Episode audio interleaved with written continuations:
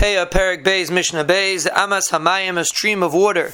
She'ena Yechoila Lihi Kotzer Ka'achas. That if you're standing in the middle of the stream you cannot cut wheat or tvua on both sides of the stream at one time meaning it's too the stream is too wide that you wouldn't be if you're standing in the middle of the stream you wouldn't be able to reach on both sides and cut off from both sides of the stream tvua that are on the banks of the stream.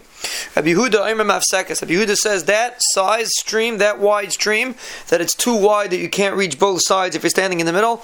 That is mafsik for peah, and he disagrees with the Mishnah before that says that an amasamayim, whatever size the amasamayim is, is mafsik. Rabbi says there is a shiur, and the shiur is that if you stand in the middle and you can't reach both sides, then it is mafsik. If you have a mountain in the middle of your field that's very steep, that only could be plowed with a hoe, has to be has to be plowed with a tool, and you can't use uh, animals because it's too steep for the animal to climb up. So that's called a ye'aderun. Means that you have to use like a tool. You have to do it yourself. Even